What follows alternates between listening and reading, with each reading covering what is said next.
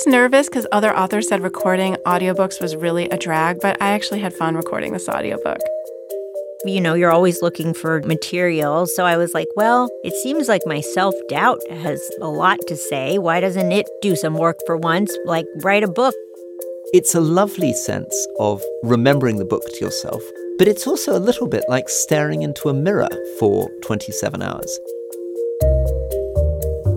Welcome to This is the Author, where authors talk about narrating their audiobooks. In this episode, meet speaker Devorah Heitner, comedian Aparna Nancherla, and former politician Rory Stewart. Hear Devorah Heitner's insights on teens' visibility in a digital world, Aparna Nancherla on imposter syndrome, and Rory Stewart's remarkable journey through British politics. Plus, learn what it was like for these authors to revisit their work in the recording studio. Enjoy! Hi, this is Devorah Heitner, author of Growing Up in Public Coming of Age in a Digital World. I wrote this book because I speak at schools and workplaces, and so many adults came up to me and said, I feel really reassured by everything you're saying about screen time and balance, but what about the fact that our kids are growing up so surveilled and exposed? How are we supposed to help them deal with that? I am especially excited for listeners to think about young people's sharing in a more supportive way and understand that the way young people are changing the culture through their disclosures about complicated issues is actually changing the world in a good way, right? They're destigmatizing, talking about mental health, queerness, and more. I was nervous because other authors said recording audiobooks was really a drag, but I actually had fun recording this audiobook. I prepared to record the audiobook by swimming in the mornings in Lake Michigan for several of the recording days and by trying to get enough sleep the night before the sessions. If I had to record this again, I would bring, oh gosh, I have no idea I would subject to that. Wow, like, why would I make somebody listen to every word of my book, but also like repeating sentences again and again? I don't think I could bring somebody without like paying them, right? Everyone here is getting paid. So I don't know. I can't imagine like making a friend sit through this. I mean, it would be nice if I could have like pet my cat during the breaks, I guess. If I hadn't been able to record my own audiobook, I would have loved to have Minnie Driver do it, but you'll have to settle for my voice. I listen to a lot of podcasts. I'm not a huge audiobook person. I do really love reading on the page. And now listen to a clip from my audiobook. There's pressure to share more of ourselves than we want.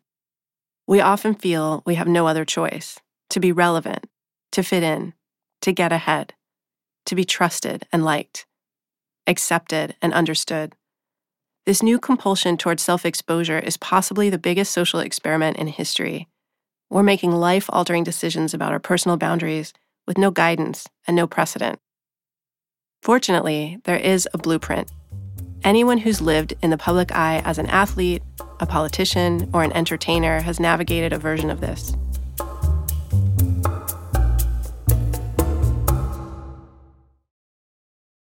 Hi, this is Aparna Nancherla, author of Unreliable Narrator Me, Myself, and Imposter Syndrome.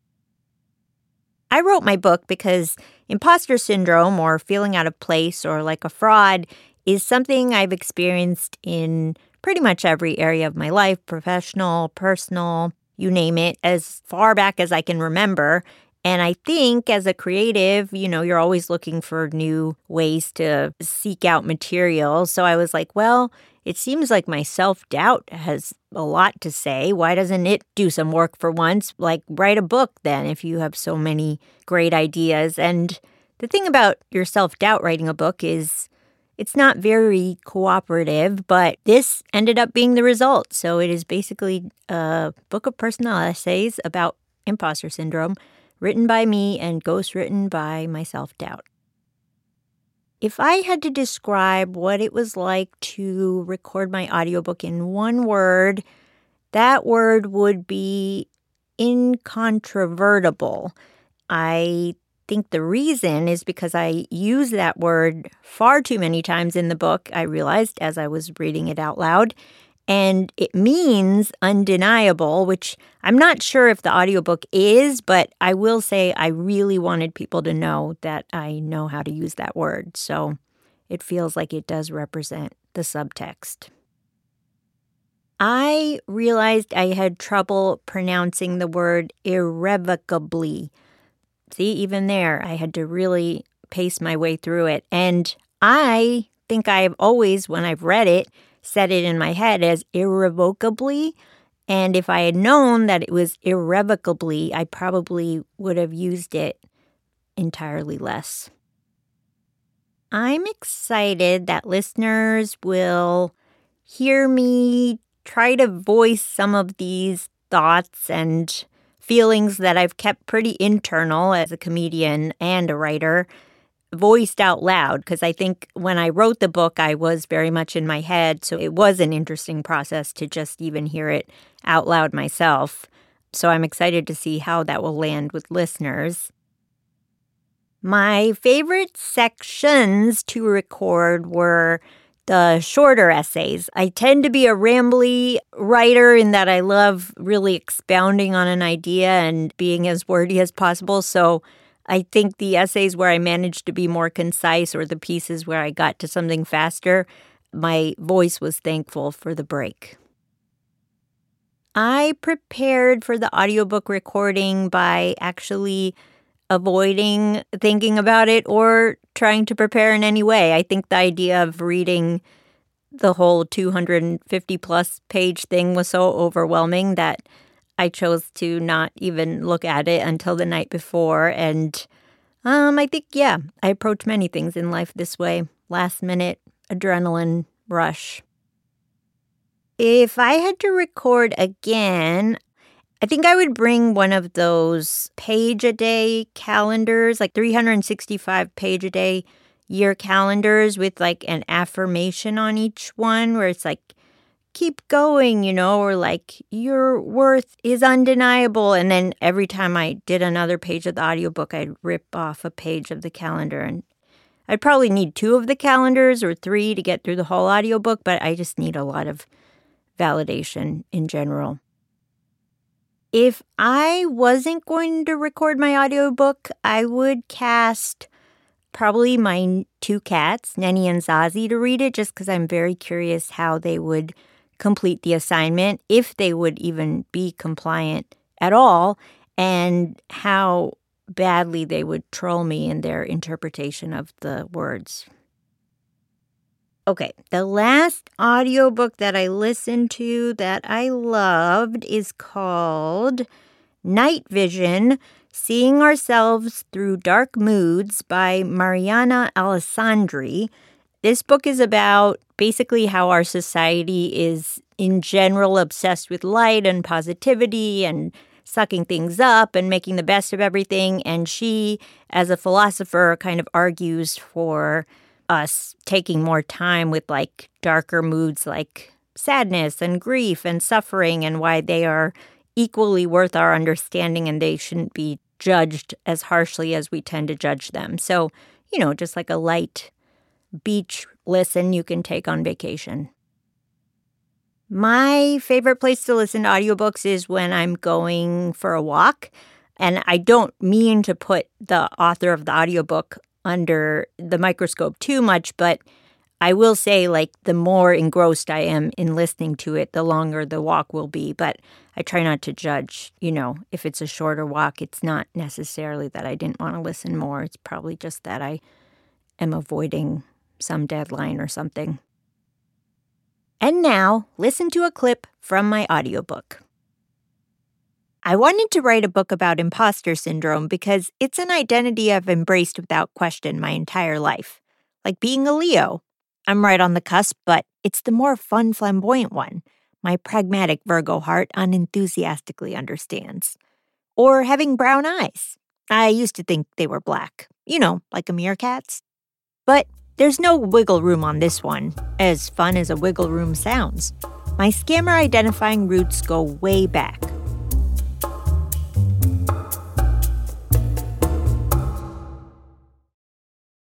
Hi, this is Rory Stewart, author of How Not to Be a Politician. Well, the book is a memoir, and it's a memoir focusing on nine years, nine very, very painful years spent in politics. It was an amazing period. It was a period when the world was beginning to break apart. I entered, I guess, at quite a calm moment, 2010, when the world felt as though politics was in the center, things weren't too divided. But I then went through my political career Brexit, the election of Donald Trump, the emergence of populist politics, Putin's increasingly threatening attitudes towards Crimea and Ukraine, so the world situation was collapsing, and domestically, Britain getting itself stuck in real problems austerity, stagnant incomes, an increasingly angry public, people losing faith in their futures. So for me, the book is an attempt to sort of step back and think about what went wrong, what went wrong with me personally, why I wasn't the politician I dreamt of being, how my ideals collapsed, what politics does to you. I wanted to feel a bit like maybe you might read a book written about hospitals from somebody who's been a doctor on the front line or a police officer. I want you to get the sort of fly on the wall whistleblower's account, taking you into the heart of what it means to be a politician. It was very, very difficult writing this book, in part because there are two big expectations on politicians writing memoirs. One is that you write a positive account in order to make your own achievements seem splendid. And often, because you're still an active politician, you want to be re elected. So you want to give a sense that you're absolutely in control and things are going well. The second expectation on politicians writing memoirs is they're supposed to be inspiring the next generation by being wonderfully optimistic and idealistic. And of course, I haven't done those things. I've tried to be pretty brutal about the reality of what it's like. I hope I'm brutal enough about myself. I mean, sometimes I'm being pretty brutal about other people, about dishonesty, about careerism, about complete incompetence. But I hope I'm also reflecting on myself and the many ways in which I found myself incredibly ill equipped for the job that I was doing. I mean, let's just put it at the most dramatic. Politicians in the United States or the United Kingdom are controlling almost half the gross domestic product of their countries. They are literally responsible for hundreds of billions of dollars worth of expenditure that touch on every aspect of your life your schooling, your healthcare, your defense, your roads, and yet we are so painfully ill equipped for these jobs because we spend most of our time, and I hope you get this in the book, worrying about getting re elected. You know, my neighbor in Connecticut was spending 120,000 hours, she calculated, over two years just raising money. I remember Mitt Romney saying to me, when I was leaving Harvard and about to join politics, he said, Do your thinking now because you're not going to have any time to think when you're a politician so much of the energy is going into how do you campaign? How do you get funds? How do you stick it to the opposition? How do you appear in a television interview? And that activity rewires your brain and means that you're not actually very well prepared for governing. That the qualities you need to run a country well patience, nuance, humility, listening to complexity are just stripped out of you by the daily life of being a politician. And so I do feel sad that I'm not able to write a more optimistic book, but I think it's vital that somebody's honest. I think it's vital that somebody explains just how mad democratic politics has become, because the only hope we have of changing it, of getting a better political system, getting better people into politics, is if we acknowledge what a mess we're in. The one word that I would find to describe recording my own book is bizarre. I mean, it's an extraordinary experience. I recorded it in Amman in Jordan, sitting in a soundproof room with a producer called Issa on the other side, and somebody called David, who was in a book lined room in Edinburgh looking at me through Zoom. And David was getting up at was six in the morning his time, so we could begin recording eight in the morning my time, doing it on weekends, because I've got a day job. I run a charity called GiveDirectly.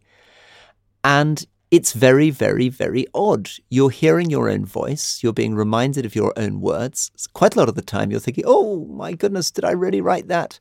Because, of course, you're recording when it's a bit too late to change the printed text. It's a lovely sense of remembering the book to yourself, remembering what's good and less good about your writing. But it's also a little bit like staring into a mirror for 27 hours, it makes you a little bit self conscious. The words, of course, I found most difficult to pronounce were the Latin words in the dedication. I love that piece of Latin, and in fact, the translation, the dedication to my wife from Laudatio Curiae, is, is written by me. It's my own translation.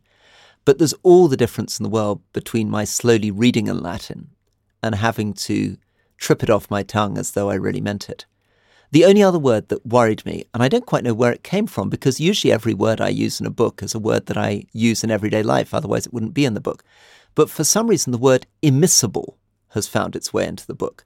Not a word that I use in everyday life, and certainly when I saw that on the page, I thought, immiscible? I'm excited that listeners will have a chance to really be taken into the heart of a parliamentary debate, get a sense of the different body language, the voices, but I'm also excited that they can go into the more private parts of politics. The discussions within the cabinet room, the discussions in departmental meetings, hear the voices of MPs and ministers and future prime ministers. My favourite section to record was the section of Liz Truss trying to talk to me about policy. This bizarre individual who became Prime Minister of the United Kingdom for just over 40 days and trying to bring to life what it was that made her become Prime Minister, as well as what it was that meant she barely lasted more than a month.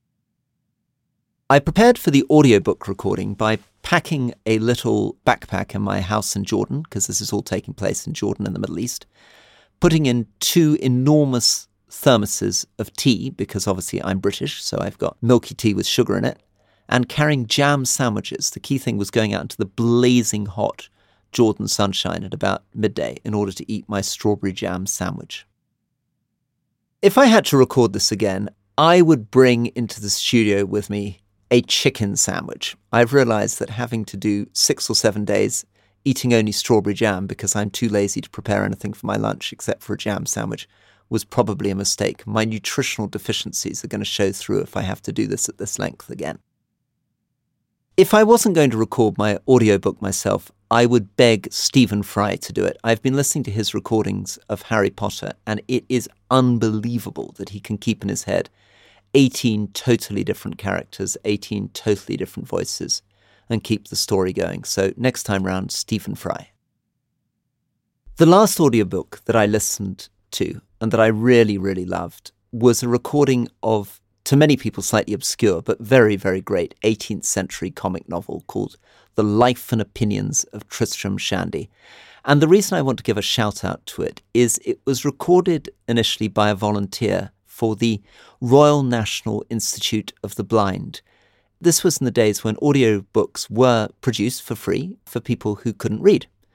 And this is a recording by a man called Peter Barker, and it's incredible what he does because this 18th century prose, the sentences are often two or three pages long.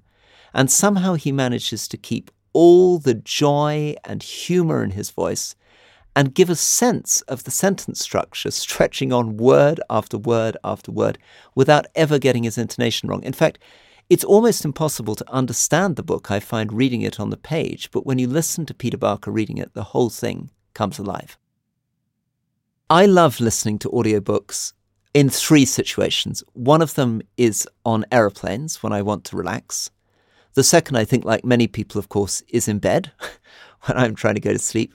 And the third thing is when I want my mood to be lifted and I want to change perspective, I'll often go for a walk in the sun with an audiobook in my ear and really enjoy being transported while walking through the sunny streets of Jordan to C.S. Forester's account of a naval battle during the Napoleonic Wars. And now you might perhaps enjoy listening to a clip from my audiobook. We are seated on unstable cream leather bar stools, arranged in a shallow curve. The slogan, Our next Prime Minister, is printed on the floor.